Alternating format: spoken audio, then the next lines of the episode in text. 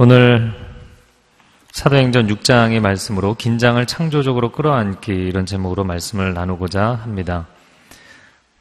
6장 1절 말씀 같이 다시 읽어보겠습니다. 시작. 이 무렵 제자들의 수는 점점 늘어났습니다. 그때 그들 가운데 그리스파 유대 사람들이 히브리파 유대 사람들에 대해 불평이 생겼습니다. 매일 음식을 분배받는 일에서 그리스파 유대 사람 과부들이 빠졌기 때문입니다. 아, 제자들의 수가 점점 더 늘어갔다 이렇게 기록을 하고 있습니다. 예루살렘 초대교회는 어, 외부에서의 박해 또 내부에서의 순결의 문제 어, 여러 가지 문제가 내 외부에서 있었지만 여전히 부흥하고 있었습니다. 그 부흥의 비결은 무엇이었는가? 제가 캐나다 밴쿠버에서 사역을 할 때 캐네디안 교회들이 상당히 많은 숫자가 어, 급격하게 쇠퇴해 가는 것을 보게 되었습니다. 어, 제가 어, 저희 교회가 장소를 빌려서 사용하던 코멀레이크 유나이티드 처치라는 연합교회도 그 연세가 거의 뭐 7, 80대 어르신들만 나오는 그런 교회였습니다. 젊은이들은 거의 찾아보기 어려운. 그 담임 목사님과 한번 만나서 이야기를 나눈 적이 있는데 담임 목사님 뭐 그렇게 자주 보이질 않아요. 그래서 일주일에 몇 번 설교 하시냐 그러니까 단 한 번 설교 하신다고. 행정적인 것도 다 다른 사람들하고 딱 한 번 설교하시는 거예요. 저에게 몇 번 설교하냐 그래서 제가 숫자를 이렇게 세보니까 한 13번 하는 것 같다고 그렇게 얘기를 했던 것 같습니다. 아, 저희 교회 한인교회를 보면서 너무나 부럽다. 젊은이들이 많고 계속 부흥하고 아, 그러면서 캐네디안 교회들이 이렇게 쇠락해 가는 것에 대한 원인 분석을 해보고 해법을 찾아보지만 매년 지도자들이 모여서 아무리 회의를 해도 답이 나오질 않는다. 그런 얘기를 하시더라고요. 근데 제가 생각할 때는 그게 답이 나오지 않는 게 너무나 당연해 보이는 거예요. 왜냐하면 답을 포기했기 때문인 거죠. 여러분, 교회가 부흥하고 교회가 세상에 소망을 주는 것은 복음인 줄로 믿습니다. 근데 복음을 포기하고 성경적 진리들을 타협해 버렸거든요. 네, 교회 안에 들어오면 로비에 그 교단의 홍보 브로셔가 있어요. 그런데 이제 브로셔 가운데 릴리전이라고 종교 브로셔에는 모든 종교에 그리스도가 있다. 모든 종교에 구원이 있다. 이렇게 쓰여 있어요. 그러니 뭐 어디든 가셔도 됩니다. 이렇게 얘기하는데 교회를 왜 오겠어요?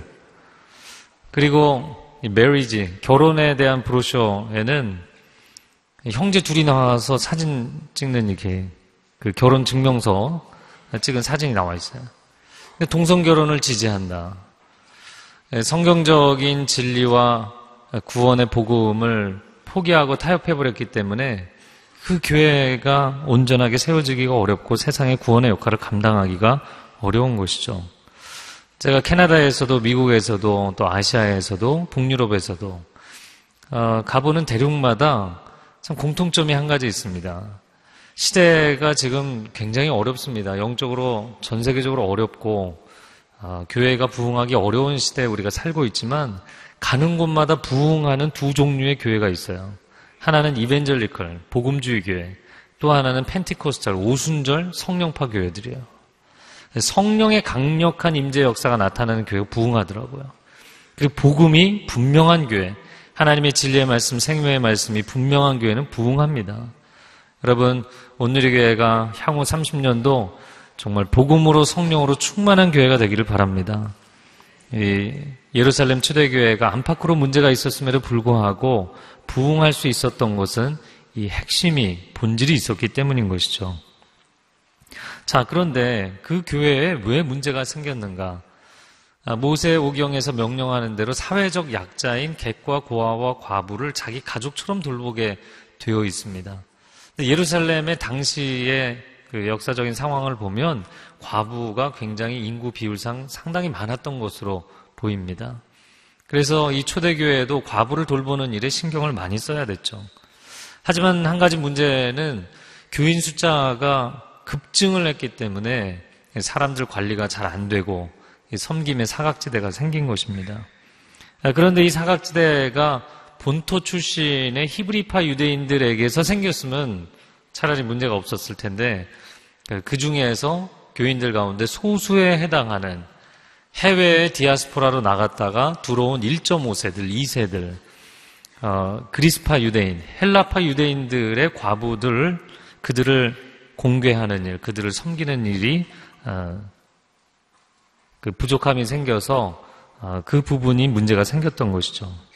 아, 그러다 보니까 교회 안에서 이제 마음이 어려워진 거예요. 이 과부들이 도움을 받지 못한 것만이 문제가 아니라 이거는 아, 우리 이주민들을 디아스포라 유대인들, 헬라파 유대인들을 세상에서도 차별을 하는데 교회에서도 차별하는 거 아니냐. 이제 그런 마음의 어려움이 생겼던 것이죠. 자, 그러면 예루살렘 초대교회는 계속 부흥을 하는 가운데서도 이런 내적인 분열의 문제가 생겼는데 이 문제를 어떻게 해석하고 해결할 것인가. 구체적인 그들의 선택을 보기 전에 이런 상황에 우리가 정말 하나님이 기뻐하시는 일을 하지만 그러나 갈등이 생기고 긴장이 생겼을 때, 문제가 생겼을 때 어떻게 해석하느냐. 잘못된 해석의 세 가지 예를 한번 들어보고자 합니다. 첫 번째는 내가 이거 괜한 일을 시작했나 보다. 원래 하나님이 기뻐하시는 일이 아니었는가 보다. 이런 생각을 하시는 분들이 있어요. 아니면 적어도 이게 하나님이 기뻐하시는 일이기는 했는데 내가 할 일은 아니었나 보다. 이런 생각을 하는 것이죠. 여러분, 아, 그렇게 내가 상처받고 물러나는 식의 해석은 영적인 해석이 아니라 이것은 건강하지 않은 해석입니다. 문제는 문제일 뿐입니다. 그리고 비전은 비전입니다. 문제가 발생했다고 해서 하나님이 주신 비전을 포기하라는 것이 아닙니다.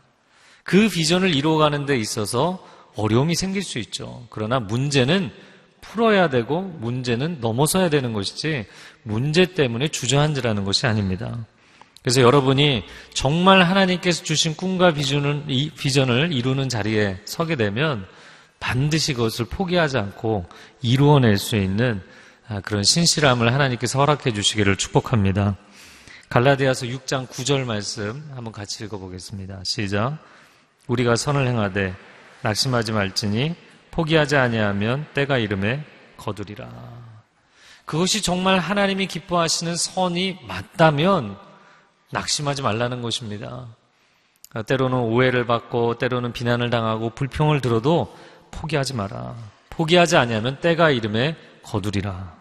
자, 두 번째 이런 상황에 대한 잘못된 해석. 아니 우리가 이렇게 열심히 사역을 하고 있는데 저 사람들이 감히 불평을 하다니 저 사람들은 부정적인 사람들이야. 저 사람들은 이 조직에 있어서는 안 되는 불평분자들이야 라고 해석을 하는 것이죠. 아, 그러나 오늘 본문의 상황을 놓고 보면 그렇게 볼 수가 없습니다. 1절 말씀에 매일 음식을 분배받는 일에 관해서 소외가 되었다. 그래서 매일 받는 음식이에요. 이 과부들은 경제 능력이 없기 때문에, 경제력이 없기 때문에 매일 음식을 공급받아서 식사를 했던 것이죠. 그러니까 그날 받아야 될 음식을 받지 못하면 일용할 양식을 받지 못하면 굶어야 됐어요. 그게 하루, 이틀, 일주일 만약 이런 일들이 반복이 된다면 당연히 마음이 어렵고 글쎄요 뭐 육신이 어려운 것뿐만이 아니라 이거는 굉장히 정서적으로 마음이 어려워지게 되는 것이죠. 그래서 이런 어려움을 호소했던 것은 당연한 상황이었습니다. 그럼에도 불구하고 오늘 본문의 1절에서 그들이 불평했다라는 약간은 부정적인 뉘앙스의 단어를 사용했어요. 아, 저는 이 본문을 묵상하면서 공동체 안에서 개선할 점이 있다면 우리가 서로 대화하고 소통하는 것이 참 중요하다. 아, 이런 묵상을 했습니다. 아, 왜냐하면 어려움이 있을 때 목회자에게 또 여러분 공동체 리더십에게 순장님에게 말씀을 하셔야 되는데 아유 뭐 목사님들 바쁜데 또 목회지원실 가면 사역이 얼마나 많은데 그리고 얘기를 안 하세요. 덮어두고 그냥 지나가는 거예요. 그런데 문제가 해결이 안 되고 계속 반복된단 말이죠. 그러면 나중에 어떻게 돼요? 갑자기 폭발하는 거예요. 폭발 이메일이 가끔 옵니다. 가끔 문자도 오고 전화도 오고 화를 내시기도 하고. 그러면 이쪽에서 생각할 때는 아, 저 사람은 관점 자체가 굉장히 부정적인 사람인가 보다. 이렇게 오해를 하게 된다는 거예요. 그래서 폭발하지 마시고 언제든지 문제가 있으시면 아, 말씀해 주시면 아, 공동체를 아름답게 세워가는 그런 좋은 토대가 되리라고 생각이 됩니다. 실제로 이 사건은 교회 내에 전혀 이질적인 두 그룹 안에 아, 발생하는 갈등을 표면화시킨 사건이었습니다. 왜냐하면 본토 유대인들이 주류를 이루고 있는 가운데 이 1.5세 이주민 유대인들이 아, 소수였기 때문에 서로가 너무나 다른 괴리감을 갖고 있었던 거죠. 예, 해외 이민교회 가보면 1세대는 한국어 예배를 드리고 1.5세대는 2세대는 영어 예배를 드리잖아요. 그러니까 집에서도 대화가 안 되지만 교회에서도 대화가 안 돼요. 갈등이 심하고. 그래서 우리가 사도행전을 보면서 이 본토 출신이었던 시몬 베드로가 회개하라 그랬더니 사람들이 3천 명이나 회개했어요. 근데 7장에 보면 헬라파 유대인인 스테반이 뭐 이런 거죠. 미국에서 왔어요. 한국 사람 나빠요. 이렇게 얘기하면 듣는 한국 사람이 어 한국 사람 나쁜 건 알겠는데 네 발음이 기분이 나쁘다. 이렇게 되는 거죠. 그래서 스테반은 돌로 쳐서 죽였어요. 그러니까 똑같이 회개의 메시지를 듣고 마음에 찔렸는데 한쪽은 회개했고 한쪽은 예, 오히려 그 사람을 공격했다는 것이죠. 이것이 히브리파 유대인과 헬라파 유대인 사이에 있었던 갈등의 상황이었습니다. 아, 사랑하는 성도 여러분, 교회는 예수 그리스도의 복음 안에서 모든 차이를 뛰어넘어 하나가 되어야 되는 공동체인 줄로 믿습니다. 나이와 성별, 배경, 학력, 아, 그 어떤 것과도 상관없이 인종과 국적까지 뛰어넘는 하나됨이 있는 공동체죠. 그래서 교회를 표현한다면 획일성이 아니라 하나됨을 추구하는 공동체입니다. 제가 영어 단어까지 써놓은 이유는 이 획일성이라는 영어 단어가 굉장히 이렇게 가슴에 파고 와닿는 단어예요. 이 유니포미티라고 되어 있습니다. 그러니까 내면이 사람들의 마음과 생각이 하나가 됐는지는 뭐 그 다음 문제고 그냥 겉의 폼을, 형태를 똑같이 만든다. 이게 획일성이에요. 그래서 사실 인위적으로 사람들을 일치시키기 위해서 유니폼을 입히는 거잖아요. 그 회사 직원들 유니폼을 입히거나 아니면 학생들 학교 교복을 입히거나 하는 거죠. 그런데 겉으로는 모양새가 똑같지만 마음이 일치하지 않으면 그 굉장한 갈등의 뿌리가 되는 것이죠. 교회는 uniformity를 추구하는 것이 아니라 unity, 하나됨을 추구하는 것입니다. 사실 오늘의 교회 안에 굉장히 많은 그룹이 있습니다.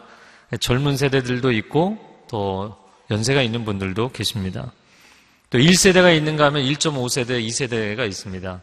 그래서 저희는 포인트5 예배가 따로 있고요. 영어 예배가 또 있고, 아, 영어 예배뿐만 아니라 일어, 중국어 예배, 또 양재에서는 오후 2시에 불어 예배가, 프랑스어 예배가 있습니다. 또 사랑부라고 장애인 아, 함께 모여서 드리는 예배, 장애인 예배가 있고, 어, 한마음 정신 회복 예배가 있습니다. 이 모든 사람들이 교회 안에서 예수 그리스도의 복음과 사랑 안에서 하나인 줄로 믿습니다. 네, 여러분 아멘이신가요? 네, 우리는 한 가족이죠. 갈라디아서 3장 28절 말씀 같이 읽어보겠습니다. 시작. 너희는 유대인이나 헬라인이나 종이나 자유인이나 남자나 여자나 다 그리스도 예수 안에서 하나이니라. 그래서 교회는 차별이 없어야 합니다. 아, 누군가가 교회 안에서 오늘 본문의 1절 말씀처럼 불평을 하거나 아니면 뭐 갑자기 막 화가 나서 말씀을 하시면 이상하다 생각하는 것이 아니라 오랫동안 참다가 얘기를 하셨구나 이렇게 이해를 하시면 돼요. 자, 세 번째, 이런 상황에서 잘못 해석하는 또 한 가지 관점이 있습니다. 이런 것이죠. 이제는 성장을 멈추고 관리 모드로 전환을 해야 되나 보다. 여러분, 한국교회가 그동안 하나님의 은혜로 부흥 발전을 경험해 왔습니다. 그러나 세속화가 급속히 진행되면서 세상에 오히려 손가락질을 당하는 교회가 되고 말았어요. 그러다 보니까 교계 내에서 자성의 목소리가 굉장히 커졌습니다. 성장이 아니라 이제는 성숙이 중요한 것이다. 물론 맞는 얘기인데 성숙을 너무 강조하다 보니까 성장 자체를 문제시하는 경향이 생기게 됐어요. 그래서 대형교회라는 말 자체가 죄악시되는 예, 대형교회는 뭔가 문제가 있는 교회다. 이렇게 보는 것이죠. 여러분, 교회가 규모가 크면 문제가 특별히 많을까요? 그리고 교회가 규모가 작으면 굉장히 아이디어라고 이상적인 교회가 될까요? 요즘 그런 이론들이 나오고 있어요. 근데 사실 그렇지 않습니다. 어, 제가 뭐 많은 설명을 하기 전에 단적으로 여러분에게 이렇게 질문을 드릴게요. 여러분 가정에 가족이 뭐 한 서너 명밖에 안 되는데 문제가 굉장히 많으시죠? 자식 낳기 전에 두 명만 있어도 문제가 많으시죠? 여러분, 사람의 숫자의 문제거나 사이즈의 문제가 아니에요. 문제는 이 인간이 죄인이기 때문에 인간이 있는 곳에는 항상 문제가 일어나는 것이에요. 그래서 제가 얼마 전에 어떤 교회 보니까요. 아름답게 은혜롭게 예배 마치고 나서 굉장히 정말 이렇게 그 컴팩트한 교회거든요. 예배 끝나고 나서 막 서로 싸우시더라고요. 여러분, 교회의 규모의 문제가 아닙니다. 교회는 예수 그리스도의 생명력이 충만해야 될 줄로 믿습니다. 교회는 본질을 지켜야 되는 것입니다. 하나님을 향한 사랑과 이웃을 향한 사랑, 복음으로 충만하고 성령으로 충만한 교회가 되어야 될 줄로 믿습니다. 자, 오늘 본문에서 두 번째 나누고 싶은 것은 창조적인 대안을 만드는 교회입니다. 아, 이런 위기의 상황, 긴장 상황을 어떻게 에, 창조적으로 끌어안고 해석했는가. 2절부터 4절까지 말씀을 같이 읽겠습니다. 시작.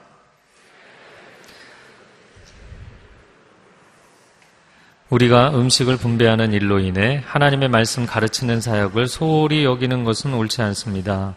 형제들이여 여러분 가운데 성령과 지혜가 충만하다고 알려진 사람 일곱 명을 뽑으십시오. 그러면 이 임무는 그들에게 맡기고 우리는 기도하고 말씀을 가르치는 일에 온 힘을 기울이겠습니다. 열두 사도가 제자들을 전부 소집해서 아, 이제 우리가 구제 사역을 어, 부족하게 했으니까 구제 사역 더 열심히 하겠습니다. 이렇게 발표한 것이 아니라 아니 이렇게 일이 계속 커지다 보니까 말씀 사역이 소홀해졌는데 이거는 잘못된 것 같습니다. 이런 발표를 했어요. 어, 이 결정이 굉장히 지혜로운 결정이라고 보입니다.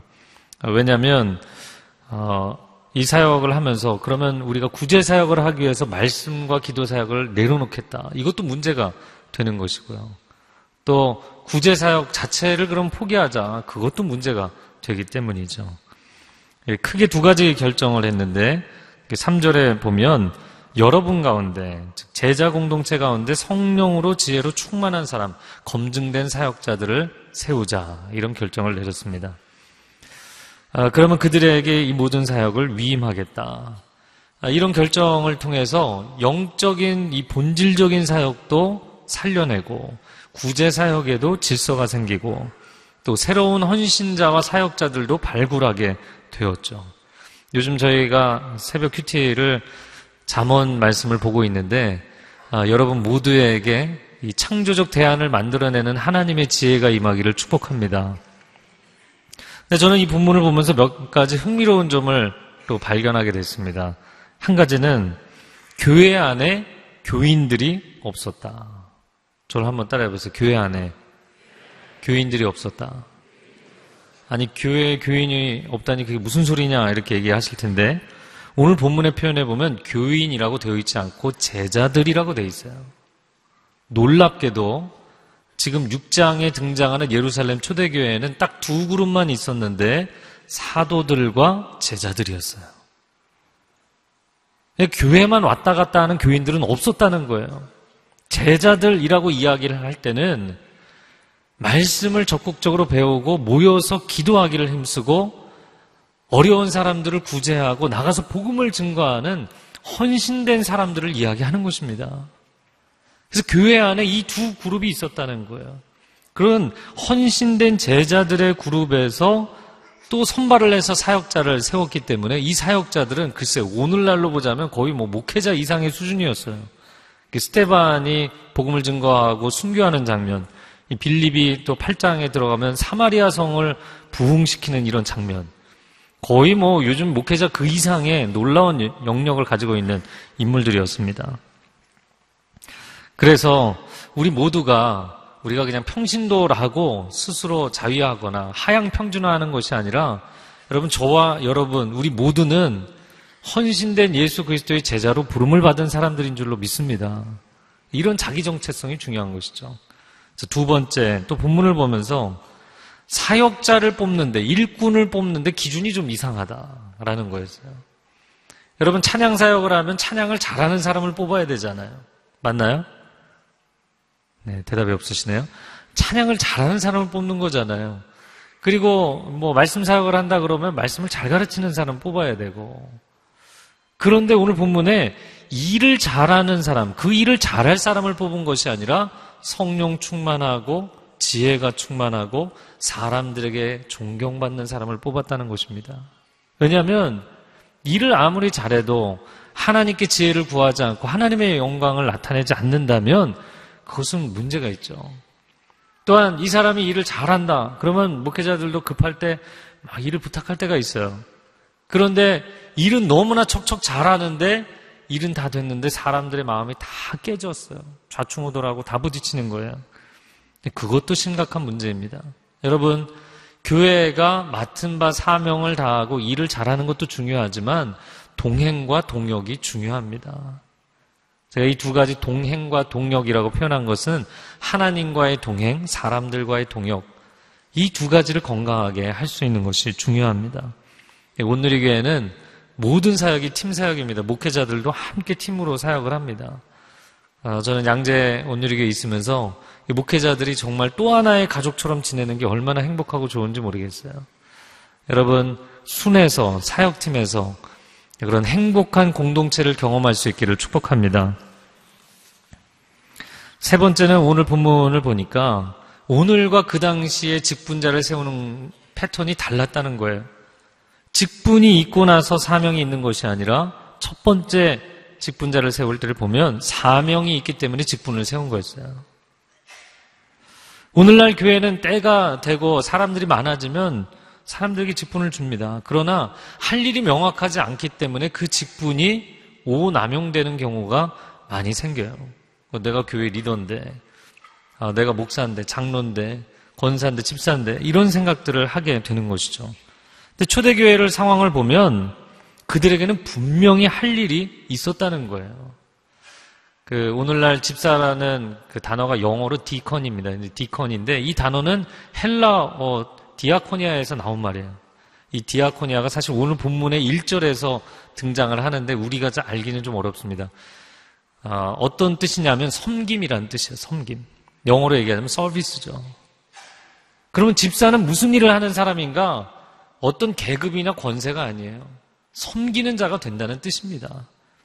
집사, 권사, 장로, 목사 이 직분은 어, 내가 사람들을 다스리는 어떤 계급을 얘기하는 것이 아니라 내가 섬기는 자가 된다라는 뜻인 것이죠. 썰빙하는 사람이다. 한 단어로 고치면 썰번트죠. 종이 되는 것이에요. 섬김이 없는 직분은 없습니다. 사명이 없는 직임은 없는 것이에요. 아, 그런데 이것을 우리가 잘못 생각하면 교회 안에서도 수직적인 질서로 해석을 하고 그 직분 때문에 많은 사람을 마음을 어렵게 할 수도 있는 것이죠. 여러분, 어제 임직을 받은 분들도 계시고 또 이미 임직을 받으신 분들 계신데 직분자들은 기꺼이 사랑으로 섬기는 자리가 될 수 있기를 축복합니다. 아, 사실 이거를 이제 묵상을 하면서 이런 상황이 떠올랐어요. 이런 것이죠. 여러분, 가정에서 부모가 있고 자녀가 있고 부모가 나이가 훨씬 많고 그래서 구조상으로 봐도 당연히 위잖아요. 근데 가정에서 부모가 섬기나요? 자녀가 섬기나요? 제가 너무 당연한 질문을 했나요? 상황을 놓고 보건데 자녀가 섬기는 게 맞겠지만 부모가 섬기죠. 자녀도 섬기겠지만 부모가 섬기는 것과 비교할 수 없어요. 여러분 직분자로 세움을 받는 것은 이런 영적인 아비, 어미의 마음을 갖는 것이에요.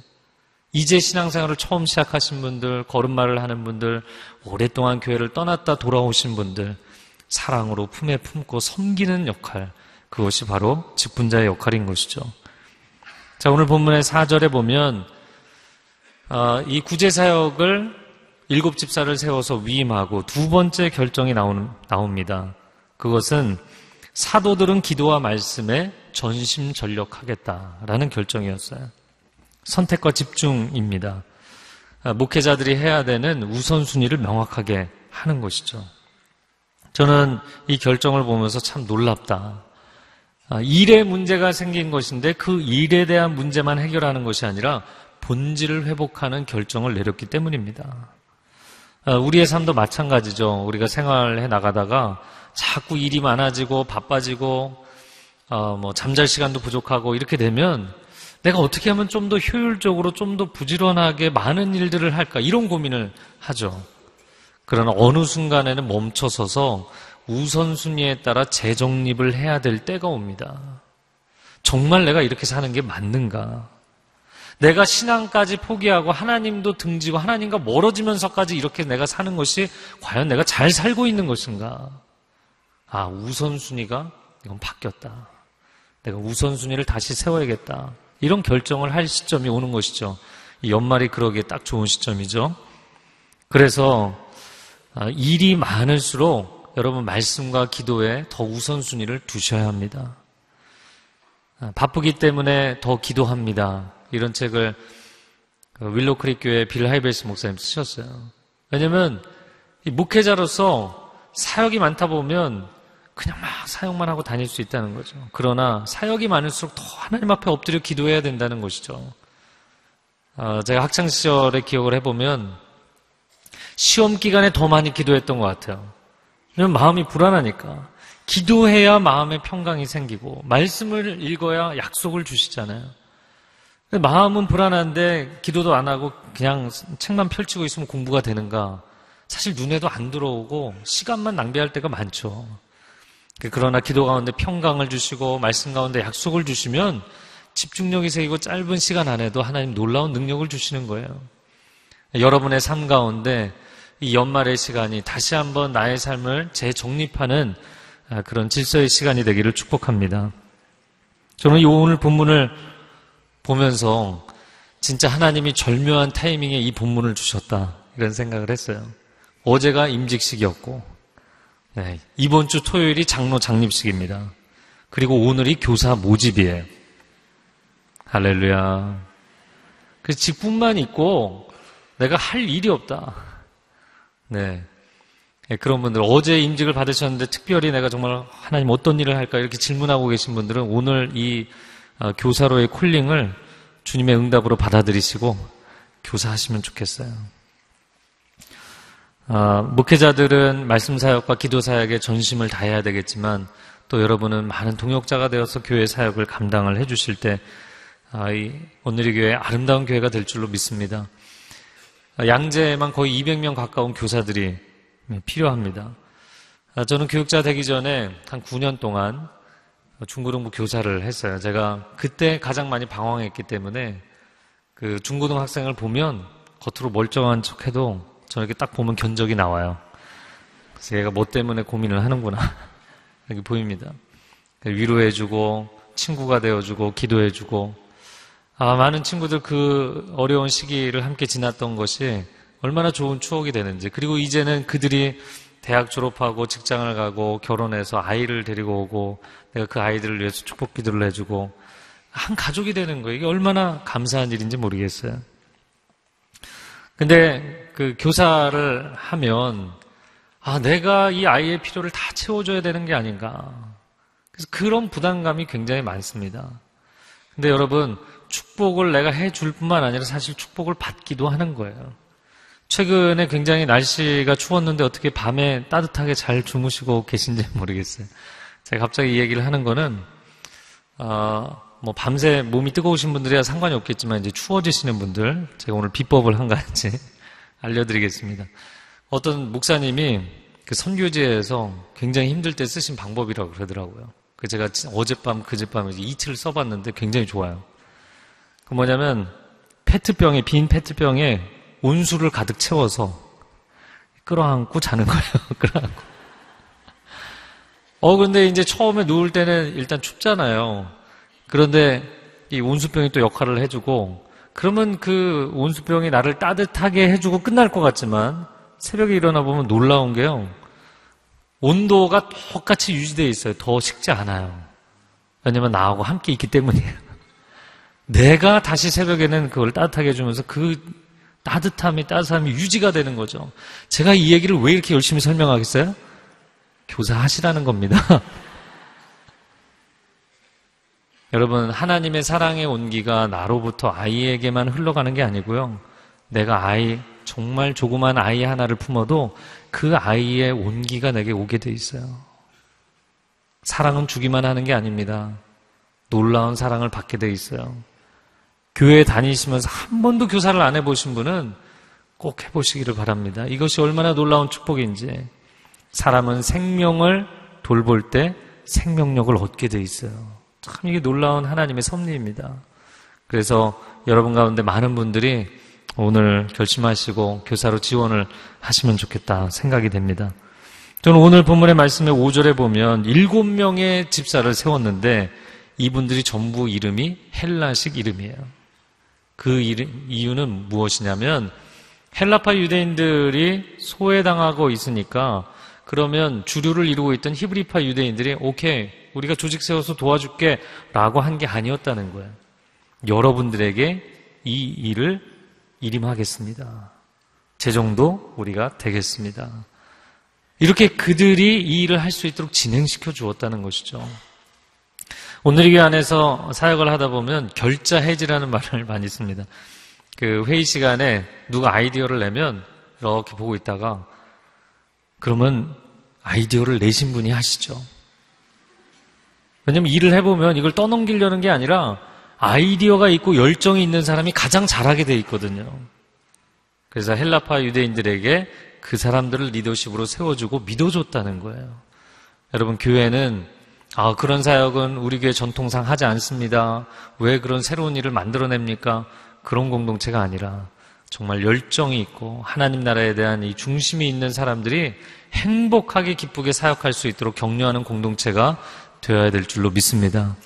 오늘 이 교회, 오늘 이 본문의 말씀처럼 아, 긴장과 그리고 부족함과 어려움들을 창의적으로 끌어안고 해결할 수 있는 지혜로운 하나님의 공동체가 되기를 주님의 이름으로 축복합니다. 함께 기도하겠습니다. 사랑하는 주님, 오늘 말씀을 통하여서 우리 각자에게 권면하시는 줄로 믿습니다. 아, 교회 예배만을 오가는 것이 아니라 섬김의 자리에 우리를 세워주시고 하나님 한 영혼을 품을 수 있는 교사의 자리에 또한 세워주시기를 원합니다. 하나님께서 우리를 안아주시는 것처럼 우리가 소자 한 명을 끌어안고 기도하고 축복하고 말씀을 나눌 때 하나님 2016년은 하나님의 생명력이 우리 삶 가운데 충만해지는 복된 한 해가 될 줄로 믿습니다. 그러한 은혜와 축복이 성도들의 삶과 가정에 임하게 하여 주옵소서 예수 그리스도의 이름으로 기도합니다.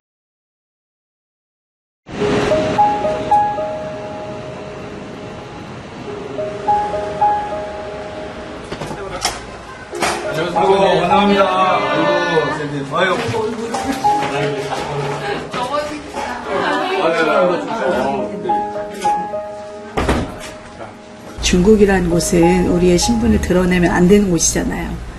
근데 너무 외로웠던 거예요. 같이 대화는 안 되지만 필요한 말동무? 예, 그러한 심정이었던 것 같아요. 어, 우리 남편이 이렇게 열심히 사역을 했는데 저희한테 왜 이렇게 이런 아픔을 주시냐고 제가 너무 힘들었거든요. 근데 시점을 보니까 어떡하지? 어, 제가 정말로 우울증에 걸리기 직전이었던 것 같아요, 그 상황이. 아이들이 그런 얘기를 많이 했어요. 우리 아빠는 성교도 열심히 하는데, 하나님 우리를 왜 추방시키시냐고. 아이들이 그런 질문을 정말 많이 했거든요.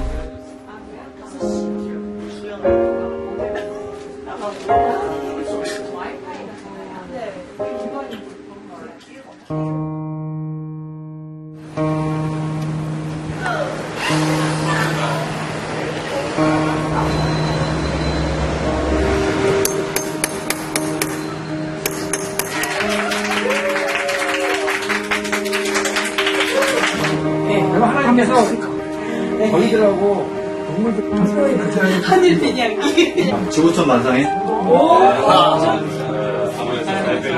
사역하신 우리 CNTV 아버지 하나님 축복해 주시길 원합니다. CNTV를 통해서 저희가 더 어, 선교를 더욱더 잘 감당할 수 있도록 더 많이 노력을 하겠습니다.